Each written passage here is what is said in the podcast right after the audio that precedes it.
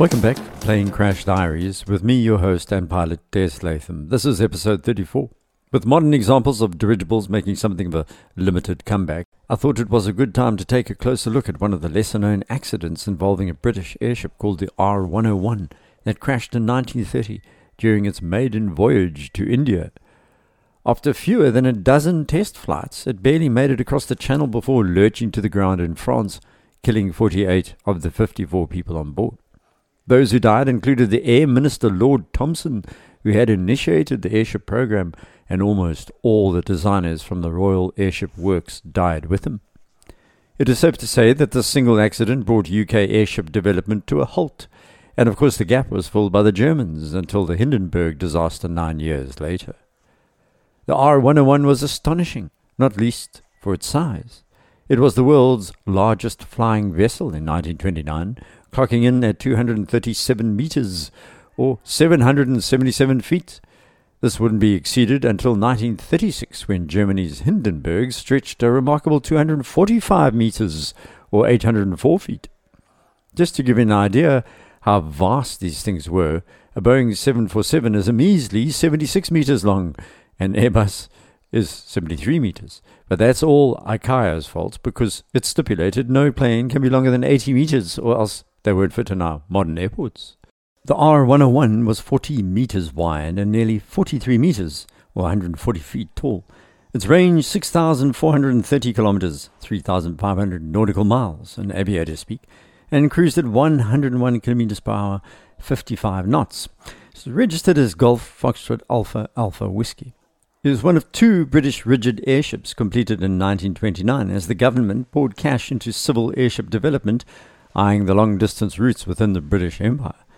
They had already supported flying boat development, so this made sense, and the airship was designed and built by an Air Ministry appointed team, and the planned routes were Britain to Canada, Australia, and India, and return.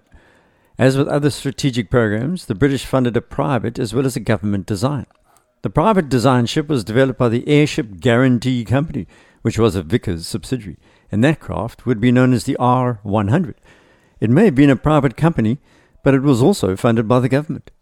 The airship tale began after the 1923 election, which had brought Ramsay MacDonald's Labour government to power.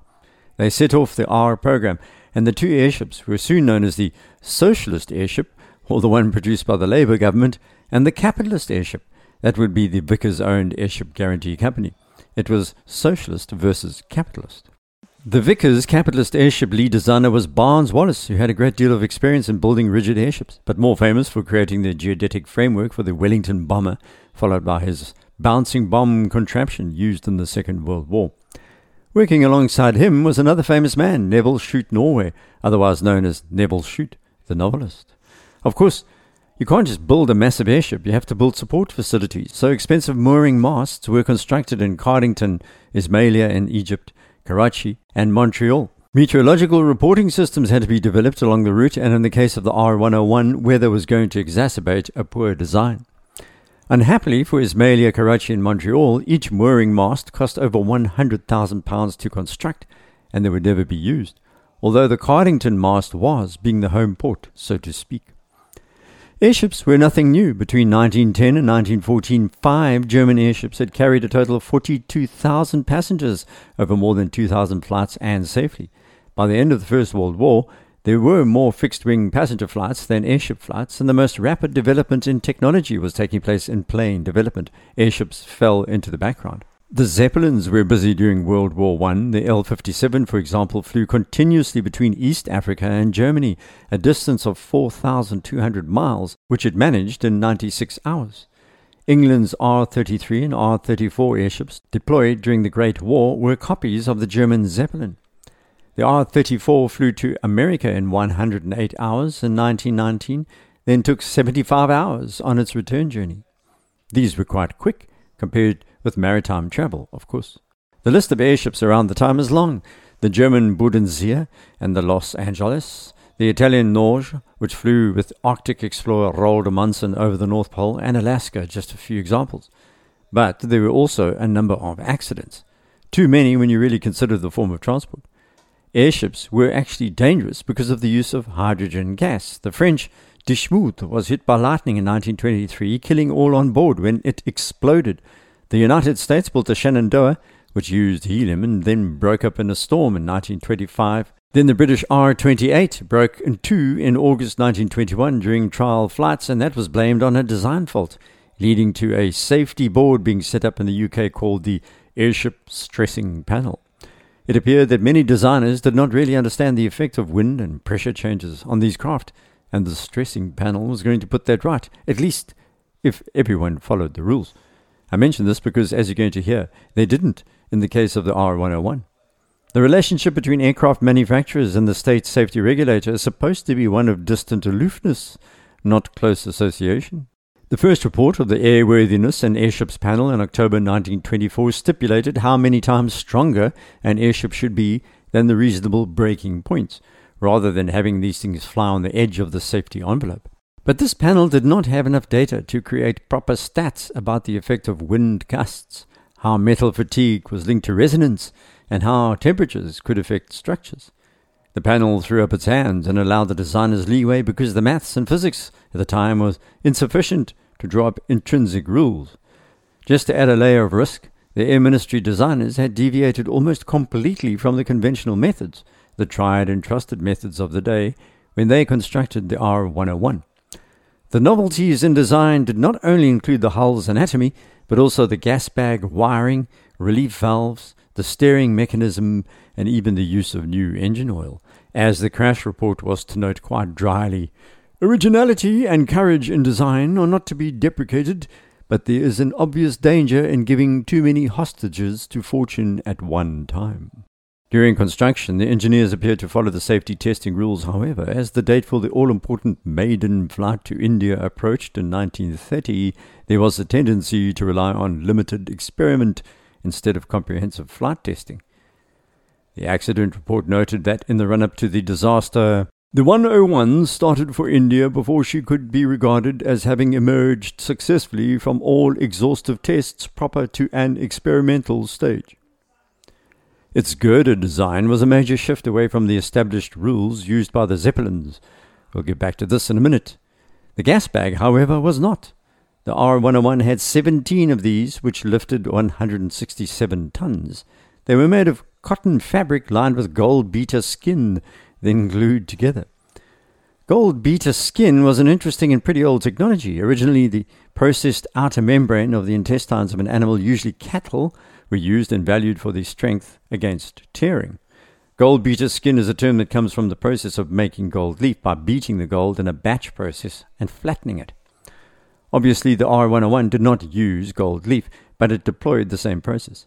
Goldbeater's skin forms a high strength to weight ratio and is generally reliable and crucial for the airships of the 1920s and 30s. The R101 used the skin from oxen intestines. Lengths of oxen intestine were washed in warm water with added glycerine and the fat scraped off with a blunt knife. In gas bag manufacturing, the first process was to assemble the skins to form large continuous sheets ready for gluing onto a cotton fabric. A double layer of wet skins were laid out on a smoothly stretched canvas, and as they dried out, they stuck together. Then they were peeled from the canvas sheet as one continuous layer representing thin, transparent parchment. This goldbeater's skin would be glued to the inner side of the cotton fabric, which in turn would be glued together with an inch overlap. For waterproofing, the bag was painted in an oil varnish on the inner side, while the outer side would be varnished with oil mixed with beeswax and aluminium powder. Then it was stress tested for tearing, which was a serious issue because when this happened, it could run the entire length of a bag, just like a sail under pressure. Interestingly, they discovered that if a bag tore at the bottom, it would often stay mostly inflated because the gas inside was pushed against the top and remained trapped in the bag. However, a tear at the top was catastrophic. The R101 gas bags were held in place with a complex system of wires. If you can imagine two parachutes back to back with the strings held in place at opposite ends, that's something like the system looked. Each drum shaped gas bag was squeezed between these two wires to reduce movement. In addition to the gas wiring, the engineers decided to change the girder design, which was going to lead to chafing of the bags. The R101 also had newly designed gas relief valves. When it was at ground level, the bags would only be partially inflated. As the airship rose, the pressure dropped and the bags would swell, increasing the stress against those internal wires and the girders. The relief valves were there to stop the bags from tearing if the airship rose too quickly. Its maximum climbing rate was set at 4,000 feet a minute, quite fast, even by modern standards. The valves in the R101 were extremely sensitive and inserted halfway up each bag. These were not fully tested before the maiden flight to India, and it's thought that some failed to work properly. The control car was built amidships, where two crew would operate the rudder and the elevator. The official title of the operator was Elevator Coxswain. Next to him was an altimeter and an inclinometer, or rate of climb and descent, and the coxswain moved the elevator with a spoked wheel like an old fashioned ship's wheel, and that was connected to the elevator with a cable and drum system. A servo gear powered by oil pressure helped rotate the drums. The entire airship was powered by five 12 stroke diesel engines because petrol engines had a propensity to burst into flame. A terrible design fault had crept into the system, however, because the diesel engines were so big they needed smaller petrol engines to start them, and petrol engines needed fuel, and it was this fuel that caused the deadly fire. Another design error was that the engines could not be run at full power for long periods because the torque they produced would shake them loose of their mountings. The R101 was also supplied with auxiliary power units little windmills to power electrical components. It had five fuel tanks holding 29 tons of diesel, fitted with jettison valves in case of urgent need to decrease weight. In addition, there were also 8 tons of water ballast, and this could be released simultaneously in an emergency. So, airship testing began after its two year build program. It first flew in 1929. However, the first four flights lacked proper logs. Then bad weather slowed the testing process. Eventually, on November 1st, 1929, it headed off on a seven and a half hour endurance test flight, then conducted a much longer overnight test flight a day later, but two of its engines failed. Back to Cardington it went. Then it set off on another two flights of less than three hours each. There was a flight planned for November 16th with a full load of passengers, but bad weather put paid to that. A gale which sprung up on the 11th of November while the R101 was tethered to its mast at Cardington led to its surviving a battering of 80 miles per hour gusts, and the Air Ministry was satisfied that they had created a tough airship. This reinforced a false perception. You see, the gale had caused a problem. It had moved the airbags around, and a couple had been torn when they rubbed against girders and bolts. They hadn't ripped completely because they were not yet under pressure. After this, a 30 hour endurance flight was conducted on the 17th of November.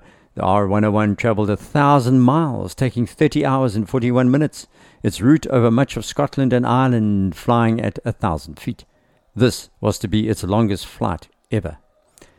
The R101 was pushed back into its hangar after the November 1929 tests and left there until June the 23rd of 1930.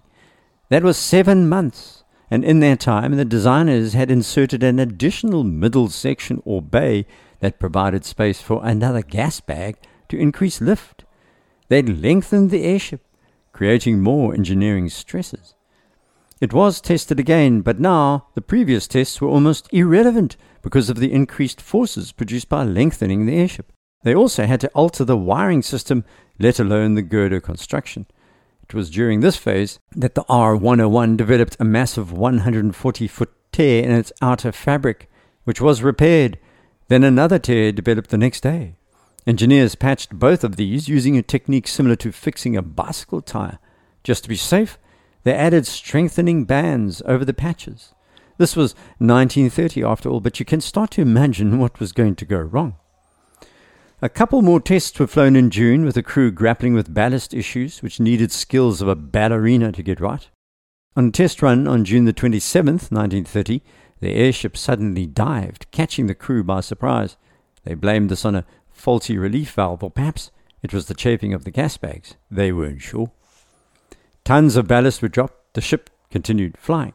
But these were signs that all was not well on the R101.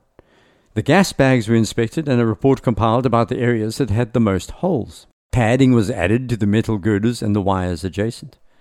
On July 3rd, a Mr. McWade, who was inspector in charge of safety at Cardington, sent a pointed letter to the Air Ministry about his fears that the airbag design was not up to scratch and that the permit to fly should be withdrawn, what we know as the Certificate of Airworthiness. Air Ministry's Wing Commander, Mr. Colmore, disagreed. Just use more wrapping was his solution.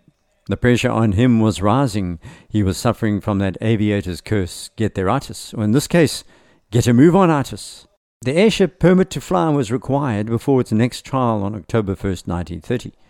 Air Ministry officials phoned Mr. McWade and demanded that he provide an oral permit to fly, and the technocrats followed up this order with a terse note, just in case the expert didn't understand.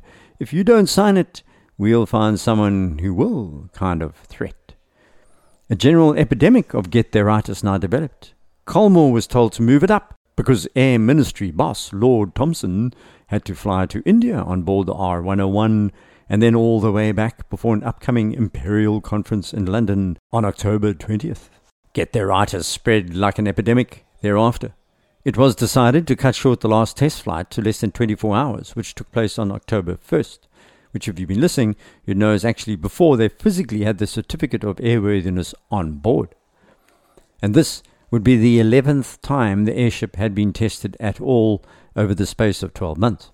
The test without certificate was in almost perfect weather conditions. By now, the airship had also been seen by millions of Britons, and at least a million had actually showed up in the past year at Cardington just to view this amazing craft. The government was under pressure to fly this thing.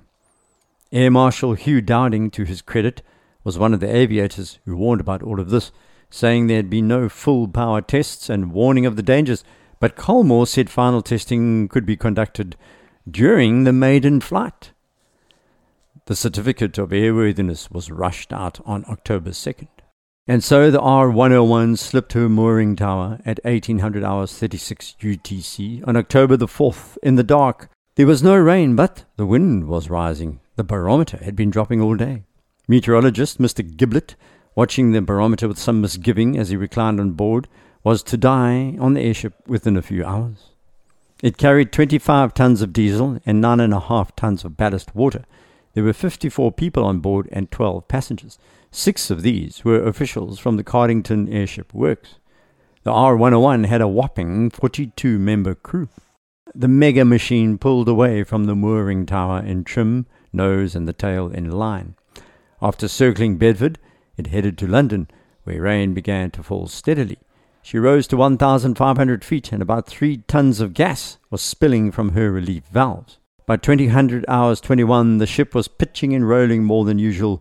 The wireless messenger sent a note saying, Over London, all well, moderate rain, base of clouds, 1500 feet. Wind 240 degrees, 25 miles per hour, course set for Paris, Tours, Toulouse, and Narbonne. Things got worse and quickly. At 2100 hours 35, the ship was crossing the coast at Hastings. The wind from the southwest was stronger, but she was cruising at just over 50 knots, all engines working well. But she was running late. It took two hours to cross the channel. At 1100 hours 36, the message read, Crossing French coast at Point de Saint Quentin.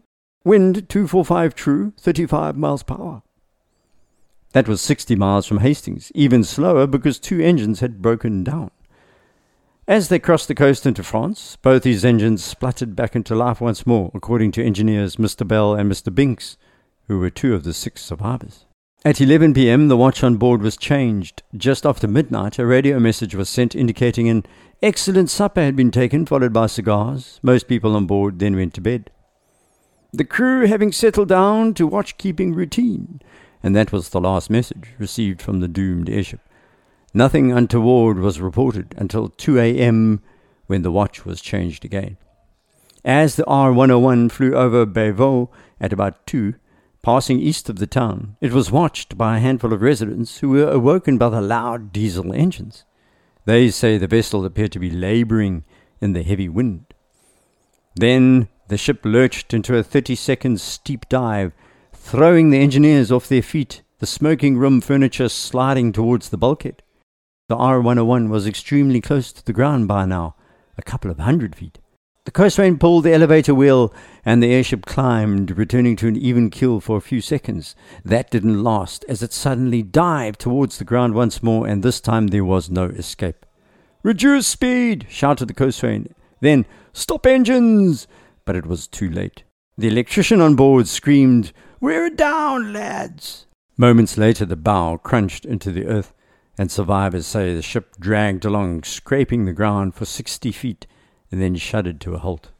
Watching in shock was a rabbit catcher called Rabouille, who was within 300 meters from where the R 101 crashed. He heard three explosions and the ship lit up like a lantern, starting at the bow. Only Mr. Church, who was in the bow, escaped. The rest, who were in the forward compartments, died. The fire was fed by the starting engines. These were the petrol engines. It was the petrol mixed with the hydrogen and oxygen that formed a kind of perfect explosive, and with and within a second or two the entire airship was ablaze. The first flashes died down to a steady blaze, which continued for the next 24 hours. 48 people died, six survived. A committee of investigation was set up by the British Air Ministry. They cleared the crew of blame, and the weather was also deemed not extreme enough because the airship had not broken up. It was in one piece when it came down. The cause was a substantial loss of gas from the bags, which the committee had found had been taking place constantly as the R 101 travelled from England to France. There was no catastrophic moment. The committee ruled that the rush to complete the maiden voyage had been the R 101's death knell. It is impossible to avoid the conclusion that the R 101 would not have started for India on the evening of October 4th if it had not been that reasons of public policy were considered as making it highly desirable for her to do so if she could. The committee also had this to say. She was undertaking a novel task in weather conditions worse than any to which she had ever been exposed in flight. Lord Thomson had perished in the crash. It was his insistence that led to the cutting of corners, so this is a kind of perverse irony. Air travel, said the committee, was still in its experimental stage. It was for others to determine whether the experiment should be further pursued. Others appeared to decide it wasn't, and airship travel remained in its experimental stage almost a century after this accident. The R 100 Vickers linked airship Akar the Capitalist, the number two, was quietly put away in storage, then broken up for scrap a couple of years later. Simply put, the cause was the chafing of the airbags, which moved around more than the designers had realized, and this was not satisfactorily tested because the Air Ministry was in too much of a rush to get to India. The bags had no pressure monitors, and they lost their gas constantly during the bumpy ride across the Channel, and once over France, the R 101 could fly no more. Dirigibles are making something of a comeback, and Cardington is once again the center of this airship universe. Hybrid Air Vehicles prototype Airlander 10 airship is being test flown over the grassy fields of Cardington once more. The Airlander 10 was originally designed as a military surveillance craft, as well as a low emission alternative regional air travel machine. It's going to fly 100 passengers per leg on a handful of short haul routes Liverpool to Belfast, Oslo to Stockholm, Seattle to Vancouver, amongst others. All of this apparently by 2025. Hybrid Air is using a novel design. They looked at both rigid and non rigid airships, those such as the famous Goodyear blimps, and came down solidly on the non rigid side with a twist. Hybrid Air has deployed a pillow shaped design, not a cigar, and its airlander is heavier than air. It relies on both aerostatic lift from helium and aerodynamic lift to fly, making it a hybrid airship. And a Scandinavian company is in talks about using the Airlander to tour the North Pole. It's now helium, not hydrogen. The materials are not ox intestines, but composites. The engine's electric, not petrol. And there's no doubt that the future of these fantastic airships is very much secured for military and commercial aviation. Next episode, I will cover the Aero Mexico Flight 498 Douglas DC 9 collision with a light plane, a Piper Cherokee, in August 1986. All 64 on board the DC 9 died, along with three on board the Cherokee, and 15 others on the ground in the Los Angeles suburb of Cerritos. Rochelle is a listener who suggested this one because her family lived in Cerritos, and by a miracle they survived the accident. She has provided some terrifying personal details, and it's one of the more important accidents we'll discuss because it prompted the FAA to order that all jets in American airspace must be equipped with a traffic collision avoidance system, and for all light aircraft operating in dense airspaces to be equipped with Mode C transponders, which report altitude.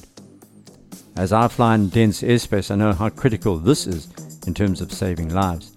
Thanks for the idea, Rochelle. Please rate the podcast on iTunes, it helps increase visibility. If you want to contact me, you can email me through the sites desmondlatham.com or desmondlatham.blog or direct message me at Des deslatham. Until next, aviate, navigate, and communicate safely. Goodbye.